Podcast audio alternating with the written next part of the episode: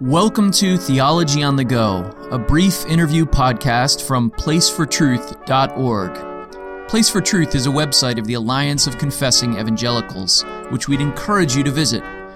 After the podcast, listen for details on how you can receive free resources from the Alliance.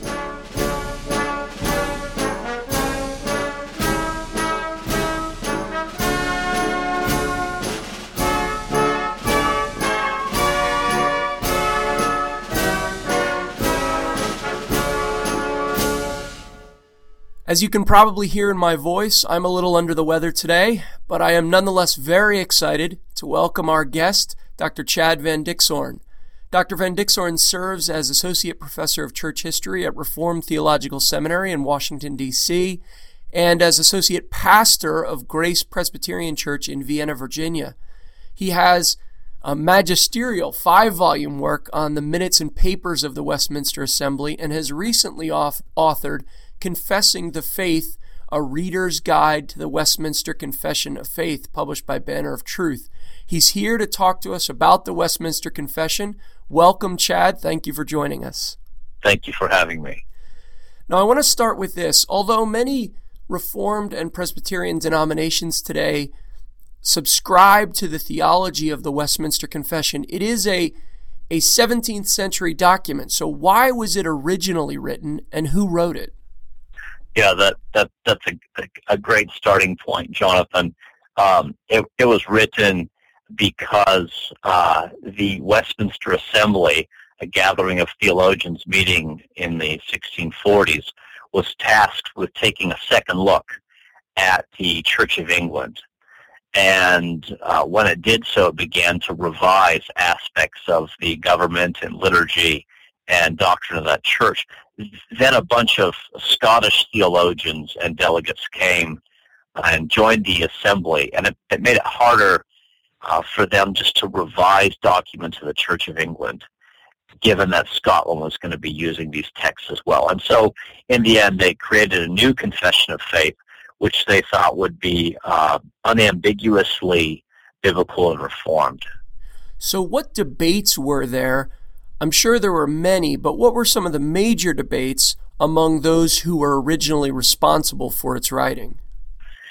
So, the the answer to that are legion, uh, and and debates, discussions took place on on every chapter of the confession. Thirty three different doctrinal and practical topics. Um, and so, some of these discussions uh, proceeded a little bit more smoothly than others. Um, so, so not not a lot of controversy that we know when it comes to the definition of marriage. Uh, was pretty pretty simple.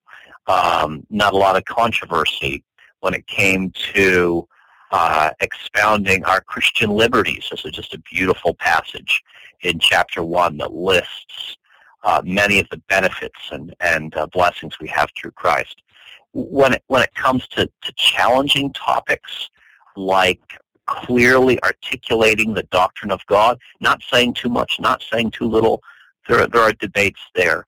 The doctrine of justification and, and, and how to understand the atonement, there are, there are, there are debates there about which, which kind of model, which, uh, which rubric is, is, is best to undergird this pivotal doctrine, and so on. Were there many dissenting voices after the statements were agreed upon? So it sounds like you're talking about debates about the wording of the statements. Were there a lot of dissenting voices in the assembly about those issues afterwards? No, no Jonathan. Um, but but there's no time in which all members are are asked to subscribe to the text. They vote paragraph by paragraph, um, chapter by chapter, and in the end they vote to send the whole thing up to uh, the Houses of Parliament that commissioned them to do this work. That that that decision to send up the confession um, is, is not the same as saying that every member uh, would have put every line if they were to write it themselves and have their own personal confession of faith, not to say that each one of them wouldn't have had something to tweak in every chapter, much like you or I might want to uh, write things in our, in our own words sometimes, but that's not really what a confession is as a broader purpose. So, what are the major theological emphases of the Westminster Confession of Faith? What's the sort of structure of it? What, what are the major themes as you see it in this confession? Yeah, yeah. So, so he, here's here's a book that, or here's a twelve thousand word document that tries to uh, outline who God is as He's revealed Himself in His world, but especially in His Word, and then traces the um, the, the great themes of redemptive history. You know, the grim realities of the fall, um, God's gracious covenants with man, um, the uh, the, the, the promises and then the fulfillments found in Christ the Redeemer. Um, and, and then the outworking of that redemption accomplished in our lives. How, how do we how do we partake of this? There's chapter after chapter that speaks about the benefits that come to us as Christians in Christ. Uh, justification, adoption, adoption, sanctification. Uh, beautiful big chapters uh, uh, outlining the the glories of the faith. Um, Jonathan, one of the things I really enjoy about the Westminster Confession of Faith is that it goes beyond outlining statements about salvation. I, I'm just so grateful to meet a Christian who says, you know, the Lord has saved me. I'm so thankful for that. Um, but it's great when a Christian knows that that salvation is comprised of of her justification and her adoption and the ongoing work of sanctification. And then kind of drills down into the Bible enough to realize that justification involves the forgiveness of our sins and the the crediting of Christ's righteousness to our accounts. And you know, since the Bible has so much material for praise, it's great when we can kind of break that out and, and reflect on that. I mean, some people think this is um, theological megalomania to write these many words mm-hmm. in a confession, but I, I, I think they're just enjoying uh, producing lots of material for praise. That was a long answer, probably too long. no, no, that is, and it leads right into my um, my next question, which is: as you've studied the confession and you've devoted a lot of your life to yeah. studying it, and I'm thinking, yeah. especially as you prepared the reader's guide, were there particular sections or turns of phrase that you found especially arresting or of some special spiritual benefit personally? Mm. Yeah, yeah, definitely. Um, I've already alluded once to chapter uh, to the chapter on uh, Christian liberty. I just think it's glorious reading what the Westminster Assembly has to say.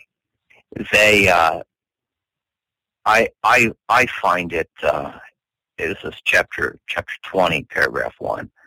I, I find it refreshing every time I read about the liberties which Christ has purchased for us under the gospel, our freedom from guilt and sin, from the guilt of sin, our freedom from the condemning wrath of God, the curse of the moral law, uh, being delivered from this present evil world, bondage to Satan and dominion of sin, the evil of afflictions, the sting of death, the victory of the grave, and everlasting damnation, free access to God, and so on.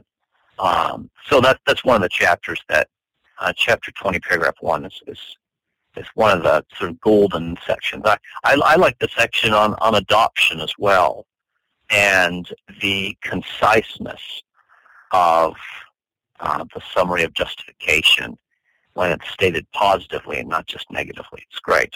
Great stuff.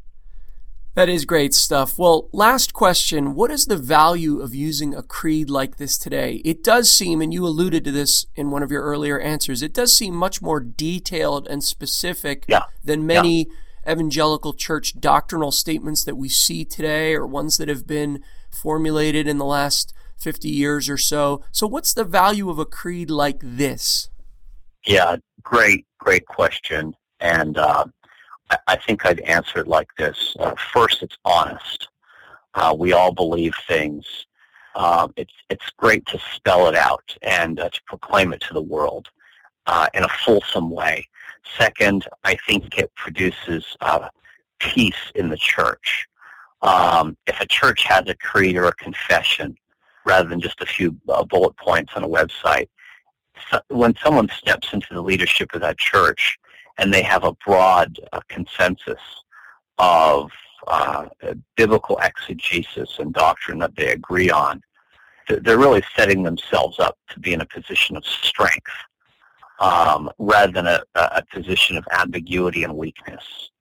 Um, I, I, think a confession like this is uh, great for the unity of the church, not just the peace of the church, but its unity. It reminds us that Christianity wasn't invented last Tuesday. Uh, we have something in common with saints gone gone past, saints of the past rather, uh, as as well as uh, brothers and sisters around the world, uh, many thousands, many tens of thousands, um, who uh, confess the same faith in, in, such richness. And then finally, as I mentioned earlier, um, a text like this uh, trains us uh, to, to think more deeply about God and gives us a material for doxology, which, which I think is, is the biggest deal of all. Well, Chad, thank you very much for taking time to speak with us about the Westminster Confession of Faith, and thank you for your recent book, which again is Confessing the Faith, a reader's guide to the Westminster Confession of Faith. Thanks. The pleasure's all mine. Thank you, John.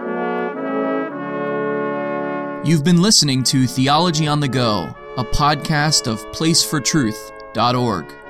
Place for Truth wishes to be thoughtful and accessible and is based on the conviction that the gains of the Protestant Reformation retain their potency and ought to be maintained for the health of Christ's Church. Theology on the Go is a production of the Alliance of Confessing Evangelicals. Our ministries include placefortruth.org, the Bible Study Hour with James Montgomery Boice, and events such as the Philadelphia Conference on Reformed Theology and various Reformation societies. To learn more about the Alliance, visit alliancenet.org or call 800 488 1888. Just for listening, we'd like to equip you with free resources. Visit placefortruth.org to find a link to those resources. And listen next time to Theology on the Go, a brief interview about an eternal truth.